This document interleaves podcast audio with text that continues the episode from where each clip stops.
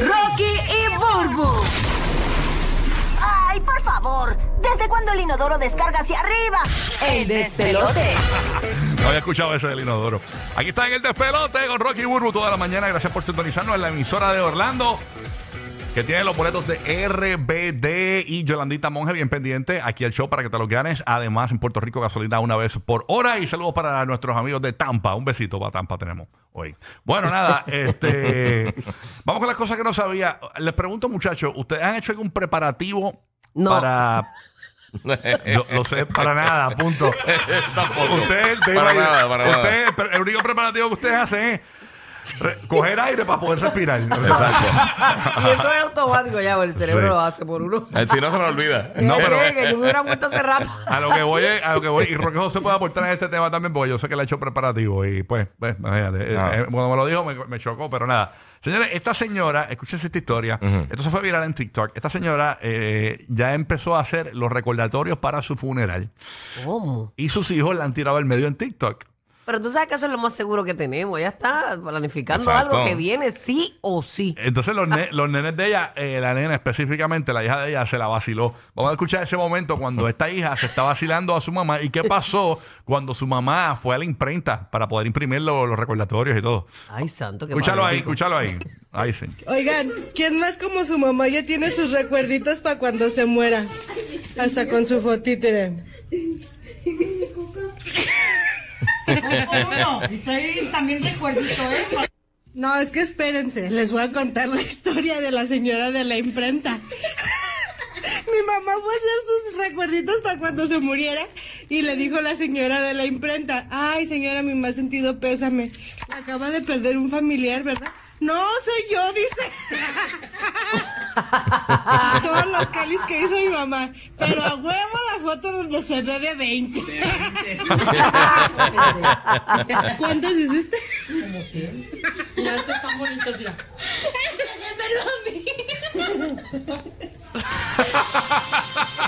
Qué lo que era. Ella ahí, pero cogió una foto de cuando estaba bien chamaquita. No, ella ya murió, olvídate, jo- a los 25. Mira, yo, yo sé que la, la foto que van a poner mía, la foto esa cuando yo estoy en un bochinche, siempre ponen la foto de yo con los braces así. esa es la que van a poner cuando me mueran los las que de me primera odian. hora, las de primera hora. Siempre ponen eh, Rocky de aquí en problema, eh, la foto ahí todo digo. Oiga, primera hora, cuando Ah, nosotros eh. nos vayamos de aquí, de este plano terrenal, a Chobren. No vayan a. Ese último recuerdo de nosotros, no vayan a poner un desastre. Mira, yo ahí. prefiero que, me to- que antes que pongan la foto esa, yo con la camisa de cuadritos roja y con los braces así, eh, que me la enviaba acá para el lado, mejor vayan a la, a la tumba y me toman una foto y me hacen un shooting chévere y eso.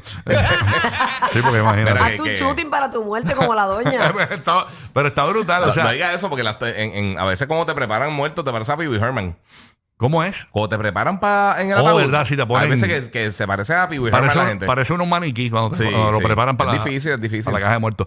Pero se- la señora, no sé cuánta gente se ha preparado para su muerte o ha hecho algún eh, arreglo para, para su muerte.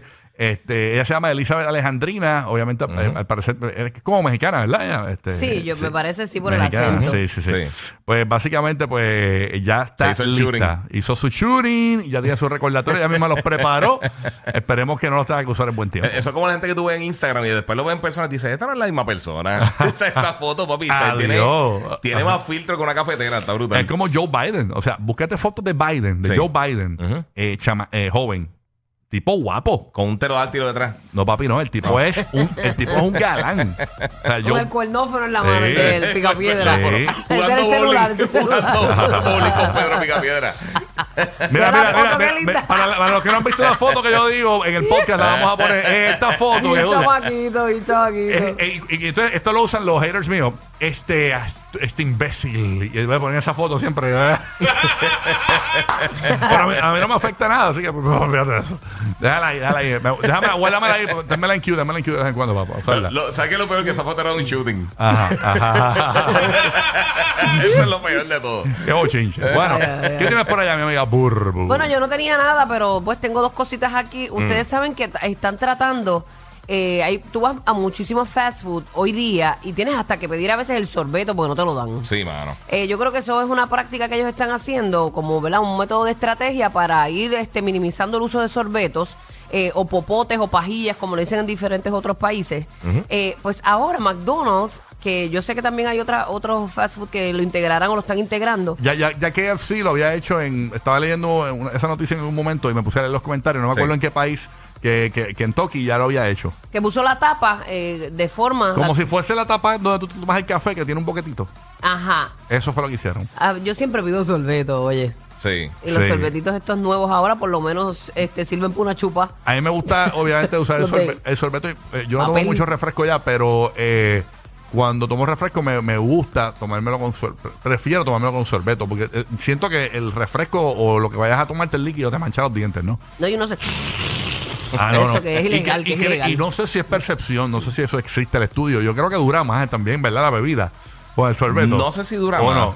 No De- sé. No sé, fíjate, a veces yo creo que uno le da un sorbo más rápido. Ajá. Yo, yo lo que pienso es que quizás tú estás cogiendo lo más frito que está abajo.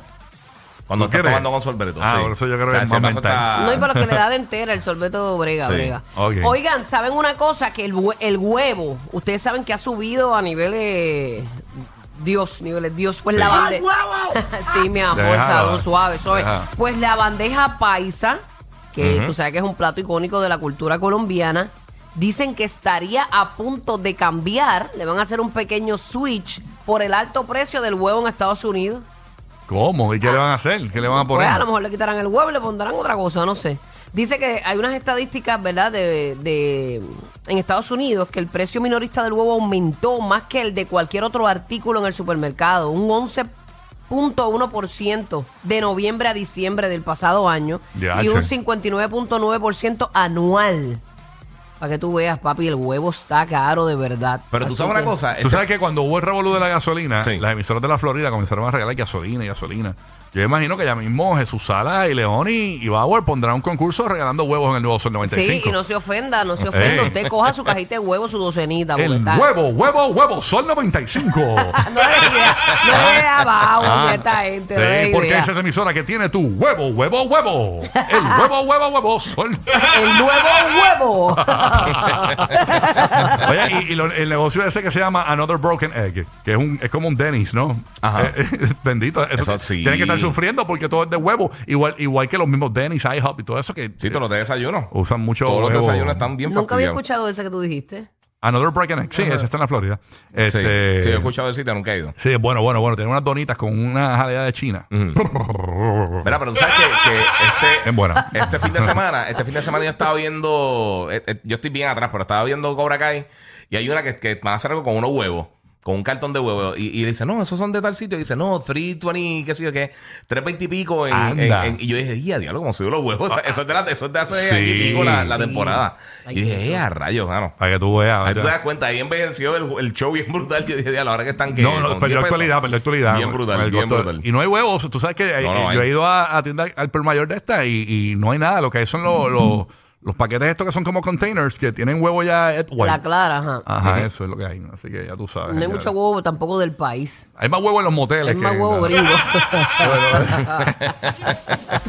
¿Qué te queda poner aquí? Mira, eh, estos días salió una noticia, para mí está bien cómica, que, que es un tipo que, que lo botaron del trabajo eh, porque él mismo se estaba llamando para no coger llamadas, básicamente. Trabaja como en un call center y él se estaba cogiendo sus propias llamadas, él mismo se llamaba para parecer que estaba trabajando y entonces lo picotearon. Realmente no estaba trabajando, él se estaba llamando él mismo y haciendo que estaba hablando con gente wow, en el trabajo. pero, pero. No entiendo el concepto. pero él no mide. Parece va- que él es que tu operador. trabajo, tu trabajo es coger llamadas de Ajá. clientes o lo que sea. Ajá, ajá. Tú mismo te estás llamando para parecer que está que está Estás pegado al ocupado, teléfono. Que Ajá. está pegado al teléfono, pero realmente se está llamando al mismo para no tener que hablar con los clientes. O sea, Ya, pero no es, más, cambio no es más fácil coger el teléfono y no llamar a nadie porque las llamadas se quedan registradas ahí. Bueno, como quieran. Pues por lo menos estás llamando a alguien. ¿sabes? Estaba- Ok. pues, la cosa fue que estaba haciendo eso y lo despidieron. Pero estas son algunas de las cosas, para que tengan una idea, de las excusas grandes que la gente usa, del top 5, de las excusas que la gente usa para no... Eh, Laborar. Sí, sí, de excusas del trabajo, básicamente. Eh, número Eso está bueno 5... para un tema. Sí, bien brutal. Mira, número 5 es que están buscando los, los niños a la escuela. Este es el 13% de las personas que utilizan esto. Ajá. Wow. Eh, también eh, todo lo que tiene que ver con, con- con el tiempo. Si hay nieve, lluvia, lo que sea. Eso es el 23% que, que obviamente pues, te está esquivando el mal tiempo. Que un familiar esté enfermo usan el 25% de las personas. El 57% usan que, eh, que tienen una cita o dentista o de doctor. Y el, el número uno, por supuesto, es que te sientes mal. Un Tú sabes que, 68%. eh, eh, Billy, cuando estaba en este show, Billy Fourquet, eh, para los que no, no saben quién es Billy, era el animador original de este show hace muchos años.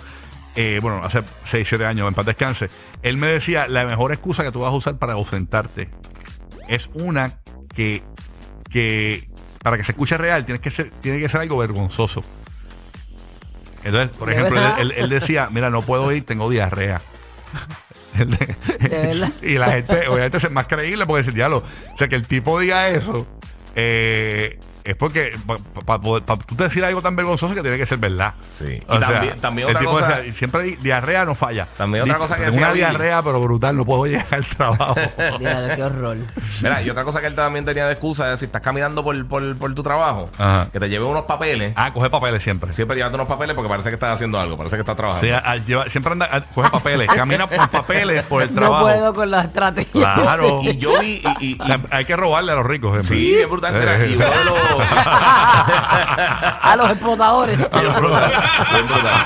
Uno de los artículos también que vi, Eh. que si tú caminas rápido, vas caminando rápido a todos sitios en tu trabajo, que también la gente asume que tú tienes que ir a un sitio importante, estás haciendo algo importante. ¿Cómo te es? quedas ¿Cómo es? Me quieto. perdí, ¿cómo es? Si caminas rápido, Ajá. asume que tú trabajas en una oficina y vas, vas de, de punto A a punto B caminando a la oficina y vas caminando rápido, la gente asume que pues tú estás trabajando y que estás haciendo algo Ajá. importante, aunque estés por ahí nada más. Caminando como que con Sí, prisa, con- con, con- prisa. con prisa, con Estoy prisa. ahorrado, Con se- propósito, Se pierde negocio, se pierde negocio. Exacto. Hay que cerrar. Está bueno, está bueno. Roque José, que te queda por allá, cuéntanos. Aquí estamos con el tema, volvemos al tema de preparar el funeral, porque tú Ajá. dijiste que yo quizás tenía, podía aportar a este tema. Exacto. Cuando tú vives a cinco minutos del sitio donde hacen las cremaciones, tú dices, espérate, y me sobran un dinerito, pues mira, yo creo que yo debo... Entonces sí, preparar mi funeral, obviamente una cremación. Y la cosa es que, esto fue en octubre que yo fui. Es que mi papá siempre me- soñó con ser una pizza. Sí, no. Ah, hombre, tú quieres que te Me gustan los papá. hornos, me gustan los hornos. Pues mira, En eh, el ellos, te, ellos te entregan, te entregan. Mira que eh, si podemos eh, poner tu, eh, tu, En el tus, cenizas en el air fryer. Como tú, Déjelo. como, como tú lo haces todo en el air No te, fryer. no te hago la receta. Ay, Dios mío. Mira, eh, para que sepan, te entregan un folder, obviamente con la documentación tuya, pero en un, como un folder de, de canvas, como si fuera una mochilita, mano, una cosa brutal. Ok. Yo le envié ahí una foto digital para que lo vean. Ah, deja ver, eh, o sea, te envía, cuando tú fuiste a hacer el, ah, en la funeraria que fuiste, te dan como un folder en Va Canvas. a una funeraria en el sitio de la cremación. ah, en Celestium. Celestium. Ok, En ahí. Celestium, que queda como cinco minutos de mi casa. Eh, Imagínate tú vivir frente a la funeraria y pasar todos los días frente a la funeraria. Obviamente algo te tiene que decir, tengo que prepararme. O sea, papá, ya tú pagaste tu cremación. Sí, ya lo único que ustedes tendrían que hacer, en, en todo caso mis hijos, si es que quieren, eh, eh, es coger una urna, si es que la quieren, porque ellos te, te van a dar una urna en cartón, en una urnita, un- como si fuera una cajita, y esa es básicamente lo que está incluido en el precio. ¿Y qué tú quieres, Y papá? entonces- Pide ahora en vida que busque una de oro con tapita de Yo siempre cristal. he dicho, mira, hagan lo que quieran conmigo con la ceniza. Ya yo tengo una ocupado neverita. Bastante. yo- bastante- Yo, yo tengo una neverita y glue esas azules en casa que es chiquita. y Pues ahí mira, pongo- sí, ahí- ahí- eh, nos ahorramos esos chavitos. La cosa es que cuando tú entras, mira, mira, eh, eh, déjame explicar esta Mira, experiencia que, te porque puedo está meter- tan que rara. si puedo meter tu, va- tu ceniza en un vaso Yeti. Mira. Ay, Dios mío. Déjalo quieto, déjalo hablar. Vacilando. Mira, la cosa es que cuando tú estás ahí, tú estás eh, preparando una cosa que tú dices, wow, yo no voy a estar aquí para esto, tú sabes. Y la cosa es que tienen un display Mm. de las urnas y parece como si fuera un dealer de carros, mano. Ah, de O sea, verdad. cuando tú entras y, y- y ves los distintos colores de los carros, tienen las urnas en distintos colores y qué sé yo, qué sé cuánto, y dices, wow, la que está Oye, es no, una experiencia que... Yo quisiera, si voy a hacer eso, voy a- yo quisiera una con sunroof. Tú sabes, que tenga como un cristal arriba, ¿no? por si Que se acaso. vea, que se vea. Porque Para poder ver cuando caiga la tierra, por lo menos. Mira, Dios mío, qué temita este. Pero nada, Increíble, el ¿eh? tema, el, el tema está inter... O sea, lo estamos tomando a broma, pero es una cosa que hay que tomarla en serio. ¿eh? Sí, de verdad Básicamente que sí. es, un, No, es lo que una pasa es preocupación no, a- menos a- para los familiares. Exacto, hablando en serio, eh, básicamente, pues la razón por la mi papá- a a nosotros nos chocó un poco, pero la razón por la cual lo hizo es quitarnos una preocupación, porque quizás eh, eh, llega la etapa de, de- de morir de muchos padres y, y esos hijos ya son padres y tienen otras responsabilidades y eso es, es una complicación para Sí, muchos, sí. ¿no? Sí. Este, para mí no lo hubiese sido, pero él, él- él decidió hacerlo por su cuenta, ¿no? Así No, a que mí nada. hagan cosa todo ya, ellos, ya, ya. después de cierta edad, pues tú empiezas a pensar en, aunque no, no creo, papá Dios, tú sabes, le pido a Dios que dure un poquito más, pero la cosa es que eh, hay- son cosas que hay que pensarlas. Si, si tienes el dinero, eh, hay, hay cosas a hacerlas, a, ¿cómo te digo? A, a plazo o puedes pagarlo completo y ya, y saliste de eso. Mira, es una preocupación menos para la familia. Es que Y de aquí a en que todo uno caso, la muera. pregunta, la pregunta de, de lo de la ceniza, pues ustedes hagan lo que quieran con mi ceniza, así que... Pero eh, te- la ¿tienes alguna tirada- petición con tus cenizas o no? A mí, a mí me gustaría, fíjate, la- las playas, las playas de mi pueblo allá en Cabo Rojo, en, en cualquier sitio, en el faro allá. Que dicen que eso es ilegal le ahora. No, se supone que no, No. se tire, pero pues. No, no, pero eh, tengo entendido que hay algunas hay, hay unas situaciones que se podría hacer, así que no, eh, hemos siempre escuchado lo mismo, pero básicamente se podría, eh, bajo ciertas circunstancias se podría hacer. Ah, pues lo Pero, hacemos, ah, olvídate, el que hizo la ley hizo la trampa. Mira, y si la-. ¿no te gustaría que la- las mías, que si van a- las cenizas mías, que las, las tiren encima de una dona polvoreada? ¿Y quién se la va a mandar? No nadie, pero para que se para Ay, la disequen. que la diseguen por lo-